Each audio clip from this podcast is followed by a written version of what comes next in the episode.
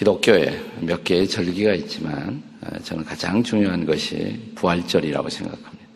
기독교 신앙의 핵심이고 성탄절보다도 훨씬 더 중요한 것이 사실은 어, 부활주일이죠. 근데 부활주일은 부활절 예배만 드리는 것이 아니라 전통적으로 기독교 역사에 보면 준비를 해왔어요. 그래서 사순절, 부활절 시작되기 40일 전부터 마음을 준비하고 그리고 마지막 준비가 이 고난주간입니다. 일주일간 준비해서 부활을 맞이한다.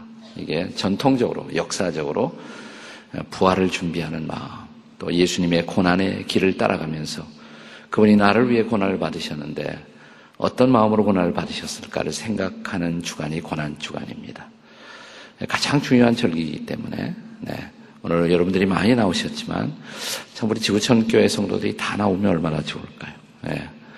우리 지구청교 성도들 다 나오면 난리가 나겠죠, 이 근처가. 완전히 난리가 나겠죠. 우리 목장 식구들 조금 더 우리 나오면 어떨까 생각을 합니다. 우리 옆에 있는 분들에게 우리 한 주간 동안 오늘 하루만 대개 보면 월요일 날 반짝하고 내일부터 기권자가 생겨요. 네. 우리 옆에 분들에게 우리 한 주간 개근하십시다. 이렇게 인사하십시다. 한 주간 개근하십시다. 그리고 이 귀한 새벽에 나오지 못한 우리 이웃들에게 우리 목장 식구들에게 꼭 전했으면 좋겠어요. 우리 한 사람 이상씩 우리 오늘 꼭 목장 식구들에게 우리 새벽에 나오자고 그래서 목장 식구들과 더불어 함께 가족들과 함께 새벽을 깨울 수 있다면 또 한 주간을 준비할 수 있다면 다음 주일 부활절이 아주 의미 있는 부활절이 될 것입니다. 우리 옆에 있는 분들에게 목장원들에게 연락합시다. 한번 해보세요. 시작. 목장원들에게 연락합시다. 이번에는 앞뒤로 목장원들에게 꼭 연락하세요. 이렇게 목장원들에게 꼭 연락하세요. 예. 한번 내일 새벽에는 빈자리가 하나도 없도록 메어지는 것을 봤으면 좋겠어요. 메어지는 것. 예. 우리가 장소가 좋은 것이 약점이 될 수도 있어요. 아, 제가 사랑의 교회 새벽 기도에 가보니까 하여튼 3시부터 와서 다 기다리고 있더라고요. 3시부터. 네.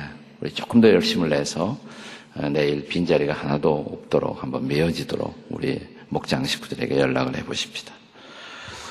오늘 본문은 요한일서 4장입니다. 요한일서 4장. 우리가 흔히 어, 사랑장 그러면 뭐가 생각나세요?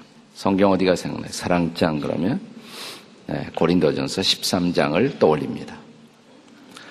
그러나 엄격하게 말하면 고린도전서 13장은 사랑장이 아닙니다. 고린도서 13장은 12장, 13장, 14장 이 세 장이 패키지로 되어 있어요. 패키지로 되어 있는데 영적 은사를 가리키고 있어요. 여러 가지 영적 은사들이 있는데 그 은사들을 어떻게 사용할 것인가? 그 은사들을 사랑으로 쓸 수가 있어야 한다. 그래서 그 사이에 들어간 것이 13장이에요. 고린도서 13장. 14장은 다시 예언의 은사, 방언의 은사에 대한 교훈이 나옵니다. 그러니까 고린도서 13장은 사랑 그 자체를 가르치려고 기록했던 장이 아니라는 사실입니다. 성경에서 가장 위대한 사랑장이 뭐냐? 요한일서 4장이에요. 요한일서 4장이 사랑장입니다. 자, 우리 지구촌 교회들은 이게 분명해야 합니다. 자, 사랑장 몇 장이에요? 네. 고린도서 13장 아니고 아니고 뭐예요? 요한일서 4장이 바로 사랑장입니다. 사랑장. 자, 이 사랑장은 우리가 믿고 있는 신앙의 대상, 믿음의 대상인 하나님이 사랑이시다라는 놀라운 선포가 바로 들어 있습니다. 하나님이 사랑이시다.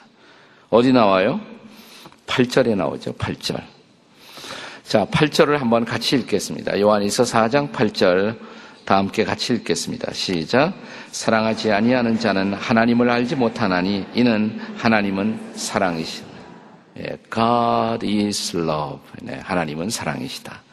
이 위대한 선언, 이 위대한 스테이트먼트가 나오는 것이 바로 요한일서 4장입니다. 하나님은 사랑이시다. 그 직전 구절 7절에 보시면 사랑하는 자들아 우리가 서로 사랑하자 사랑은 하나님께 속한 것이니 사랑은 하나님께 속한 것이니 사랑하는 자마다 하나님으로부터 나서 하나님을 알고 사랑은 전적으로 하나님께 속한 것이다. 사랑은 하나님에게서 출발했다 이 말입니다. 하나님이 없으면 사랑이 없습니다. 그분이 사랑이십니다. 그분이 인간을 지으실 때 사랑할 수 있는 존재로 우리를 지어 주셨습니다. 그분을 닮은 존재로. 우리가 사랑을 말할 수 있는 이유, 우리가 사랑을 노래할 수 있는 이유, 사랑에 대한 시를 지을 수 있는 이유, 하나님이 사랑이시기 때문에 그런 것입니다. 나 오늘 여기 하나님은 사랑이시다 그랬지만 문맥을 읽어보면 특별히 사도 요한은 아버지 하나님이 성부 하나님이 사랑이시다라는 것을 우리에게 가르치려는 전제가 깔려 있습니다. 자, 이제 하나님은 사랑이시다라는 선언은 거기서 끝나지 않아요. 자, 그 사랑이 어떻게 계속 흘러가는가를 보여주고 있습니다. 사랑이신 하나님, 하나님에게서 시작된 사랑, 그리고 그 사랑은 이기적 사랑이나 지금 우리가 경험하는 타락한 사랑, 아, 죄로 말미암아서 왜곡된 사랑 그런 사랑이 아니라 순결하고도 완전한 사랑 그리고 철저하게 이웃을 향하는 사랑 남을 향한 사랑 자신을 희생할 수 있는 사랑 이 사랑의 근원이 바로 하나님이십니다. 사랑의 근원이 하나님이십니다. 근데 그 하나님의 사랑이 어떻게 나타나는가? 그것이 바로 구절의 말씀입니다. 구절. 우리 구절을 다 같이 읽겠습니다. 구절 다 함께 읽습니다. 시작. 하나님의 사랑이 우리에게 이렇게 나타난 바 되었으니 하나님이 자기의 독생자를 세상에 보내심은 그로 말미암아 우리를 살리려 하십니다. 이 구절에 하나님의 사랑이 우리에게 이렇게 뭐라 그랬어요? 나타난 바 되었으니 그랬어요. 나타난 바 되었으니. 사랑은 나타나지 않으면 아무도 알 수 없습니다. 그래서 옛날 시인은 이런 유명한 노래를 지었습니다. 네. 종은 울릴 때까지 종이 아니다. 노래는 부를 때까지 노래가 아니다. 사랑은 사랑할 때까지는 사랑이 아니다. 사랑이 나타날 때 비로소 우리는 사랑을 알 수가 있습니다. 사랑은 숨겨질 수가 없습니다. 그 사랑이 진지한 사랑이라면 그 사랑은 결국 나타날 수밖에 없고 우리는 그 사랑을 느낄 수밖에 없습니다. 사랑을 필할 수밖에 없습니다. 자, 하나님의 사랑이 어떻게 나타나느냐? 여기 어떻게 나타났다 고 하나님이 자기의 독생자를 보내시는 것으로. 그러니까 하나님이 그 사랑을 나타내기 위해서 이 땅에 보내주신 사랑의 화신, 사랑의 성육신, 그분이 바로 누구세요? 독생자 예수님이십니다. 독생자 예수님. 자, 그분은 어떻게 하나님의 사랑을 우리에게 전달하셨고 그 사랑을 나타냈을까요? 그것이 바로 10절이죠. 10절. 우리 10절 말씀 다 같이 읽겠습니다. 10절 다 같이 시작. 사랑은 여기 있으니 우리가 하나님을 사랑한 것이 아니요 하나님이 우리를 사랑하사 우리 죄를 속하기 위하여 화목제물로 그 아들을 보내셨습니다. 우리가 사랑을 말하지만 하나님이 우리를 사랑하지 않으셨더라면 우리는 사랑을 몰라요. 우리는 진짜 사랑을 몰라요. 우리가 그분을 사랑했던 것이 아닙니다. 우리가 기도할 때 하나님 사랑해요. 찬양하면서 사랑해요. 라고 말하지만 성경은 이렇게 말합니다. 우리가 그분을 사랑하는 것이 아니라고 그분이 우리를 먼저 사랑하는 것이라. 하나님이 우리를 사랑하사 우리 죄를 속하기 위해서 화목제로 그 아들을 보내셨다고. 사랑은 특별히 여기서 말하는 사랑은 히라보의 아카페라는 단어로 쓰여지는데 아가페 사랑은 철저하게 이웃의 유익을 구하는 것입니다. 남들의 유익을 구하는 것입니다.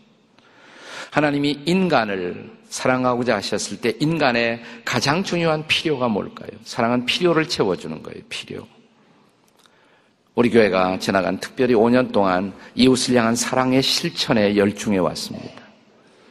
그래서 우리 교인들도 몰라요. 그래서 이번에 좀 우리가 하고 있는 이런 그 이웃을 향한 사랑의 우리들의 흔적들을 같이 살펴보면서 좀 더 기도했으면 좋겠다는 특별한 한 주간을 우리가 준비하고 있는데, 네. 사랑은 필요를 채워주는 거예요. 그래서 노인들의 필요, 그분들의 필요를 구체적으로 돌보는 일. 우리 용인 사랑의 집은 그런 표현 중에 하나인 것입니다. 여러분은 또 다른 그런 우리들의 사랑의 흔적들을 매일 새벽 계속 보게 될 것입니다. 근데 하나님이 우리의 필요, 가장 중요한 필요가 뭐냐? 구원의 필요예요, 구원. 죄를 범하고, 하나님에게서 단절되었고, 하나님 없이 살다가 죄값으로 하나님의 진노와 지옥을 피할 수가 없었던 우리를 그대로 두고 볼 수 없었던 하나님 어떻게 하셨습니까? 예수님을 속죄의 제물로 보내셨어요. 그 아들을 화목 제물로 죄 때문에 결국 하나님의 진노를 피할 수가 없고 그 죄 때문에 결국 하나님과 대치할 수밖에 없었던 인간. 근데 하나님과 나 사이에 화목의 제물로 예수 그리스도를 보내신 것이에요. 네. 예수님이 죽으심으로 말미암아 우리는 죄를 사함 받고 하나님을 심판자가 아니라 사랑하는 아버지로 경험하기 시작한 것입니다. 예수님이 화목 제물이 되사 하나님과 화목하게 된 것입니다. Peace with God. 하나님과 우리가 화목하게 되었다. 평화하게 된 것입니다. 자, 예수님이 우리를 향한 화목제물로 우리의 죄를 짊어지고 우리가 받을 심판, 우리가 받을 저주를 대신 받으시고 피를 흘리신 곳, 그것이 어디였습니까? 십자가죠. 자, 정리해 보겠습니다. 하나님은 사랑이십니다. 특별히 아버지 하나님, 성부 하나님이 사랑이십니다. 그런데 아버지 하나님의 사랑은 누구를 통해 나타났습니까? 예수님을 통해서. 하나님의 아들이신 성자 하나님 예수님을 통해서 나타났어요. 근데 그 예수님의 사랑은 어디에서 나타났습니까? 십자가에서. 십자가에서 우리의 죄를 짊어지고 그분이 대신 거룩한 피를 흘려주시는 것.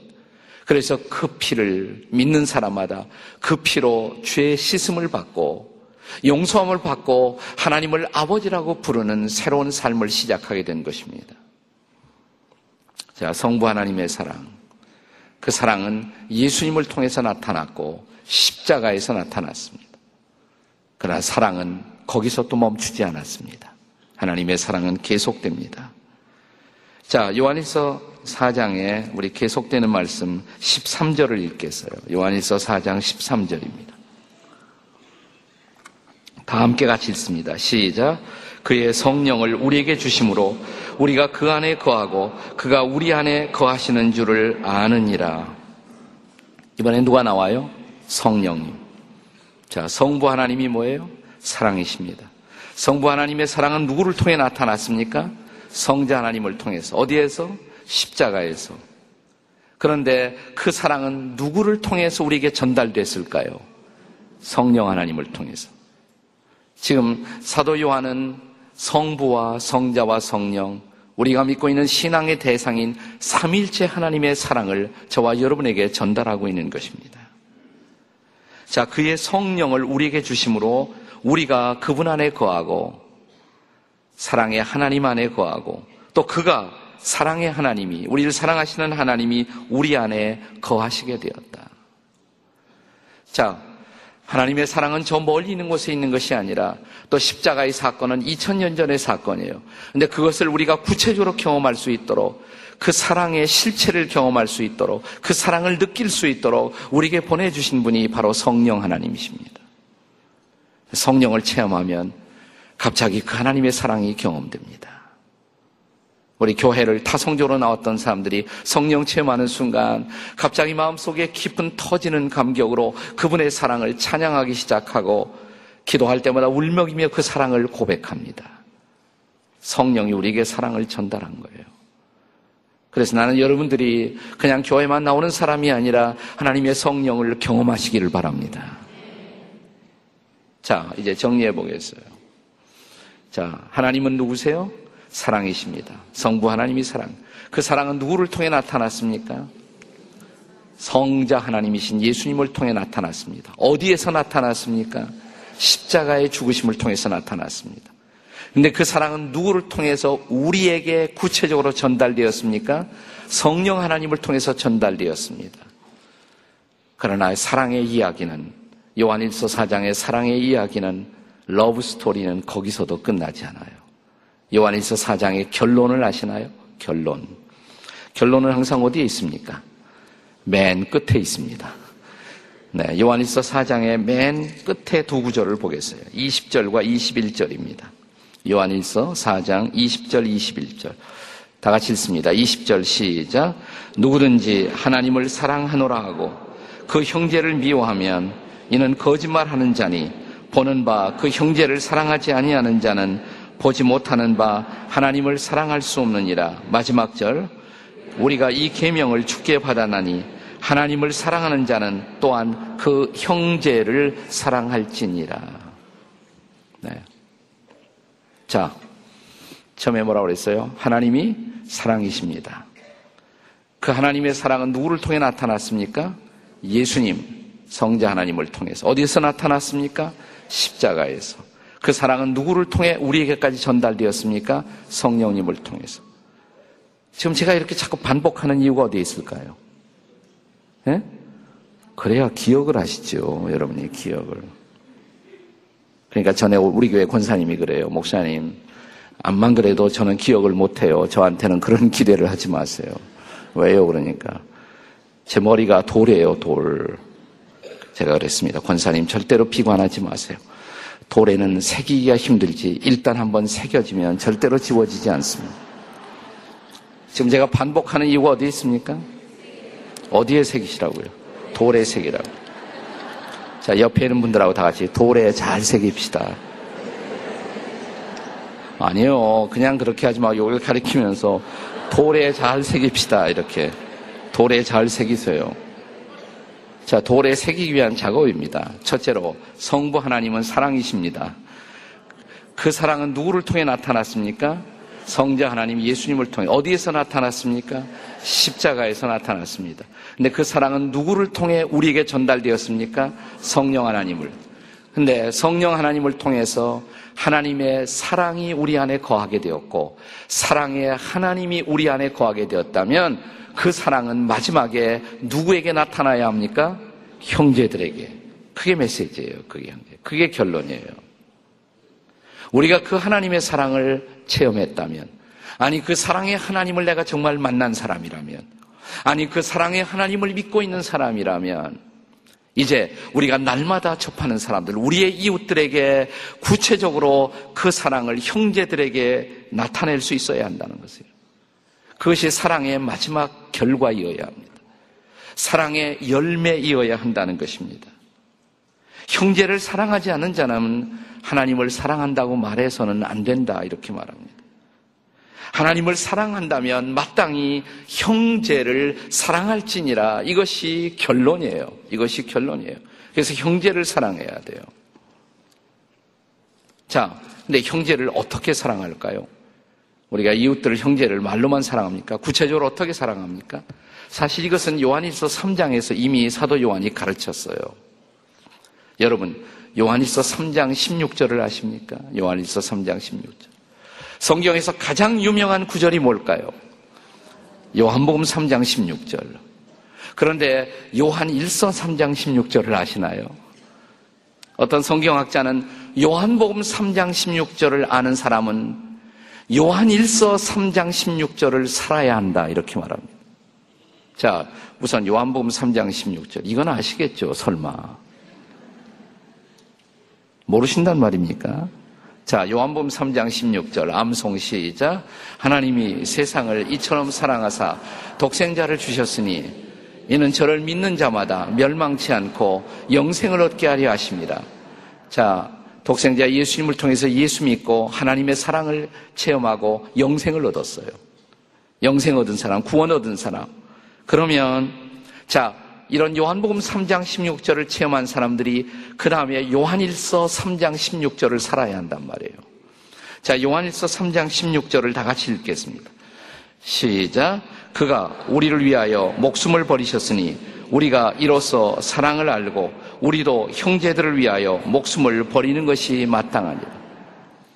하나님이 우리를 사랑하고 우리를 구원하기 위해서 독생자 예수님을 주셨고 그분이 십자가에서 우리 위해 목숨을 버리셨다면 우리도 형제들을 위해 목숨도 버릴 줄 알아야 한다. 아니 예수님이 목숨 걸고 우리를 사랑해 주셨는데 그 사랑으로 구원받았는데 우리가 형제를 사랑할 마음이 없다면 그 사랑은 사랑이 아니라는 거. 그래서 우리가 이 사랑을 체험한 사람에는 형제를 위해 목숨도 걸 수가 있어야 한다. 근데 그래서 늘 뭐 죽으라는 얘기는 아니에요. 자, 목숨도 걸 수 있는 사랑으로 사랑을 나타내는 방법 그 다음 절에 나와 있어요. 요한일서 3장 17절이에요. 자, 요한일서 3장 17절 시작. 누가 이 세상의 재물을 가지고 형제의 궁핍함을 보고도 도와줄 마음을 닫으면 하나님의 사랑이 어찌 그 속에 거하겠느냐.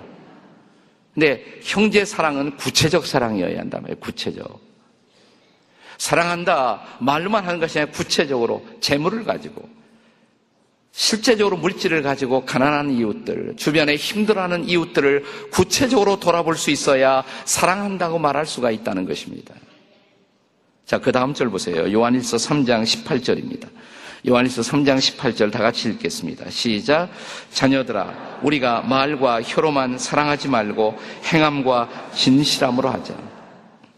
말로만 사랑하는 사람이 있어요. 혀로만 사랑합니다. 그게 아니라 행함과 진실함으로. 구체적인 액션으로, 액션으로. 우리가 사랑한다면 행동이 있어야 된다. Love in action.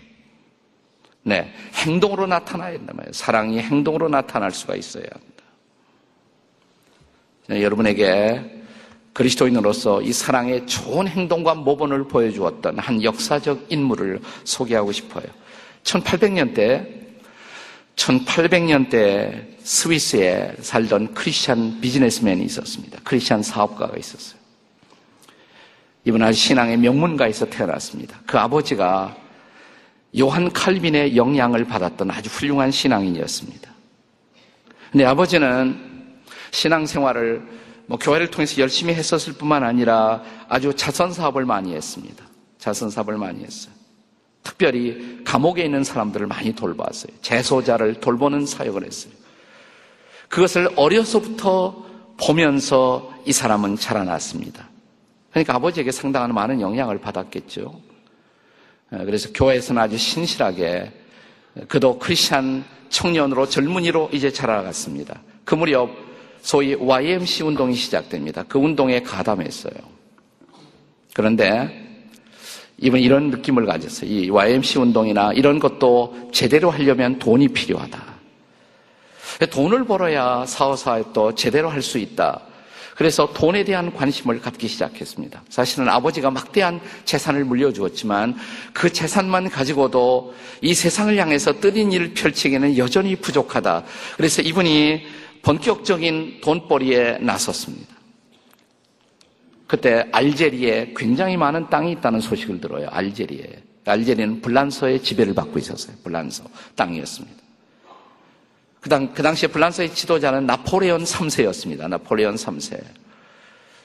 그래서 그 땅을 잘 가꾸어서 밀농사를 짓고 제분 공장을 만들고 한다면 이 구라파의 유럽의 수많은 사람들에게 가난한 사람들에게 도움을 줄 수가 있겠다. 근데 그분이 나중에 자서전을 쓰면서 솔직한 얘기를 해요.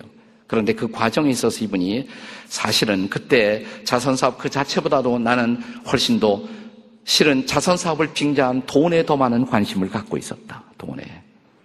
그래서 돈을, 그래도 돈이 역시 돈을 벌어야지. 근데 그것을 성취하기 위해서는 나폴레온 3세를 설득하는 것이 무엇보다 중요하다고 느꼈습니다. 그래서 파리로 날아가요. 나폴레온 3세를 만나려고. 가니까 벌써 없어졌어요. 어디로 없어졌냐면 전쟁이 일어났어요.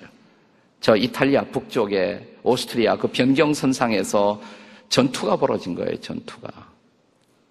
그래서 어떻게 해서 이 나폴레온 3세를 만나 설득하고 알제리의 그 광대한 아, 밀 농장을 그가 갖고 오겠다는 생각 때문에 그 전쟁터로 갑니다.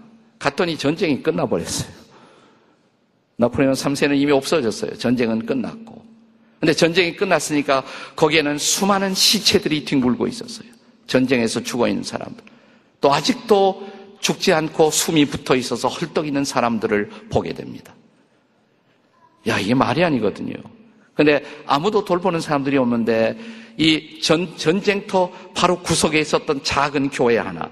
이 작은 교회 사람들이 나와서 이 교회가 총동원이 되어서 그 많은 시체들을, 사체들을 치우고 그리고 신음하는 사람들을 돌보는 광경을 보고 그는 거기에서 이 마을 교회 교인들과 더불어 그들을 돌보기 시작합니다.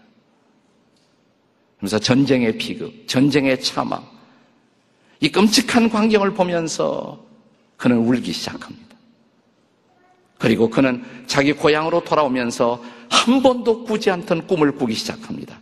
새로운 꿈. 이 전쟁터에서 그의 마음 속에 하나님이 심어주신 새로운 드림을 꿈꾸기 시작합니다. 전쟁할 때 부상자만이라도 더 이상 이제 더 이상 건드리지 않고 그들의 생명이 구출될 수 있도록 그런 어떤 새로운 역사를 시작해 보면 어떨까? 그리고 마침내 이 꿈은 이루어집니다. 그것이 바로 적십자 운동이에요. Red Cross 운동이에요. 앙리 뒤낭. 영어로는 헨리 듀넌트라고 그러죠. 헨리 듀넌트. 앙리 뒤낭의 스토리예요. 네.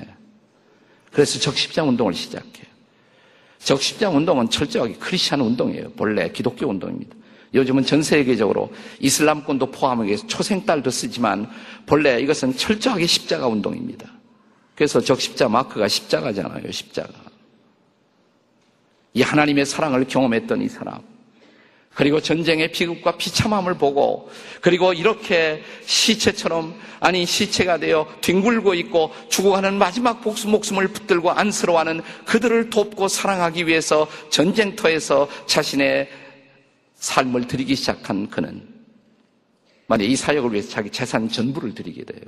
자기 재산 전부를 드리게 됩니다.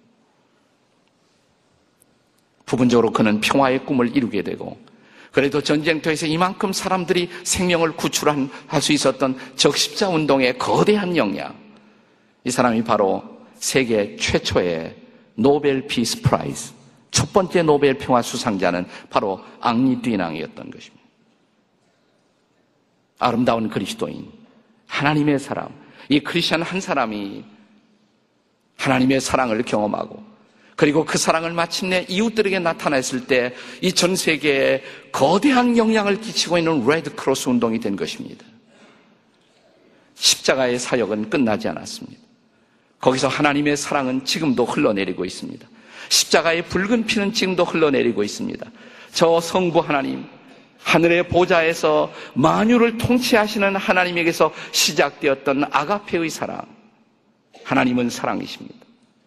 그 사랑은 십자가를 통해서 처음으로 인류 앞에 드러났습니다. 처음으로 십자가를 통해서 사람은 이기적이 아닌 사랑을 보게 되었습니다. 우리와 아무런 관계가 없는 예수가 하나님의 아들이 우리 위해 죽었습니다. 우리를 죄에서 건져내시기 위해서, 우리로 영원한 생명을 얻기 위해서, 우리로 새로운 인생을 살기 위해서 하나님의 아들 그리스도를 십자가에 걸어놓고 거기서 그가 흘린 붉은 피를 통해서 우리로 진정한 사람, 참된 사랑이 무엇인가를 보여주셨습니다. 그리고 그 사랑을 구체적으로 깨달으라고 성령은 우리 안에 오셔서 그 사랑을 체험하게 만들었습니다. 성령이 내 마음속에 임하고 성령이 내 마음을 움직이기 시작한 다음에 우리는 비로소 이 사랑, 이 순수한 사랑, 이기심을 뛰어넘은 사랑, 계산이 없는 사랑, 이 놀라운 하나님의 사랑을 깨닫고 우리는 그 사랑을 노래하고 그 사랑을 찬양하기 시작한 것입니다. 그랬다면 이제 중요한 마지막 테스트가 남아 있습니다. 마지막 테스트는 이것입니다. 이제 그 사랑이 우리 안에 거한다면 그 사랑의 성령이 우리 안에 거하고 있다면 이제 내 앞에 하나님이 보내시는 이웃들, 내 눈으로 보여지는 사람들, 마치 앙리 뒤낭이 자기 앞에 뒹굴고 있는 신음하고 있는 부상자들을 보면서 그대로 지나칠 수 없었던 것처럼 우리 곁에 힘들어하고 아파하는 이웃들을 바라보면서 사랑하는 여러분 어떻게 하시겠습니까? 이것이 우리의 사랑의 테스트인 것입니다. 이 사랑의 질문 앞에 대답하지 못한다면 우리는 하나님의 사랑을 경험한 사람들이 아닙니다. 십자가의 사랑. 이제 그 사랑은 내 앞에 다가오는 한 사람의 이웃, 내 도움을 기다리고 다가오는 사랑하는 형제와 자매를 향해서 어떻게 사랑이 나타나야 할 것인가를 묻습니다. 이 한 주간, 이 하나님의 사랑이 내 마음은 깊은 곳에서부터 흘러나와 누군가 내 곁에 아파하고 힘들어하고 부상당하고 고통당하는 이웃들, 솔피리노의 전투 못지않게 인생의 전투는 아직도 계속되고 있습니다. 이 땅에 아직도 힘들어하는 수많은 사람들이 삶의 전쟁터에서 아파하고 힘들어하고 고통하고 울면서 누군가의 손길을 누군가의 터치를 기다리고 있습니다. 우리가 그 사랑의 대답이 될 수가 있을까요? 기도하시겠습니다. 내일은 목장 식구들 다 불러갖고 오세요.